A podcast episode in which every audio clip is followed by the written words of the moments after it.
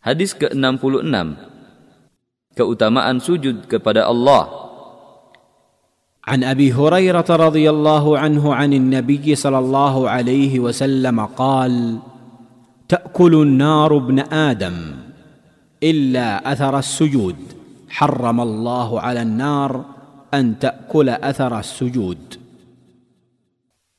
Dari Abu Hurairah radhiyallahu anhu dari Nabi Shallallahu alaihi wasallam bersabda Neraka akan memakan atau membakar anak Adam kecuali bekas sujud Allah telah mengharamkan neraka dari bekas sujud. Hadis riwayat Ibnu Majah, Bukhari dan Muslim dan ini lafaz Ibnu Majah dan disahihkan oleh Al-Albani.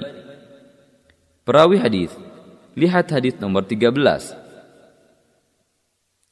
Beberapa faedah hadis ini adalah dalam hadis ini terdapat dalil keutamaan sujud kepada Allah Neraka akan melahap semua anggota tubuh manusia kecuali anggota tubuh tersebut dari badannya, yaitu dahi dengan hidung, dua telapak tangan, dua lutut dan dua kaki, karena Allah telah mengharamkannya dari neraka.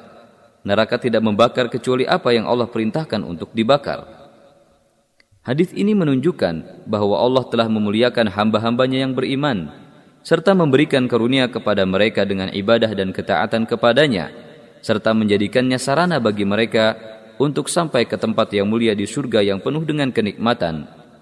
Dan bahwa Allah mengistimewakan mereka dengan cahaya dan penampilan yang baik serta keindahan akhlak mereka maka cahaya ini tetap ada pada anggota sujud mereka di akhirat. Ini merupakan keutamaan sujud kepada Allah Subhanahu wa taala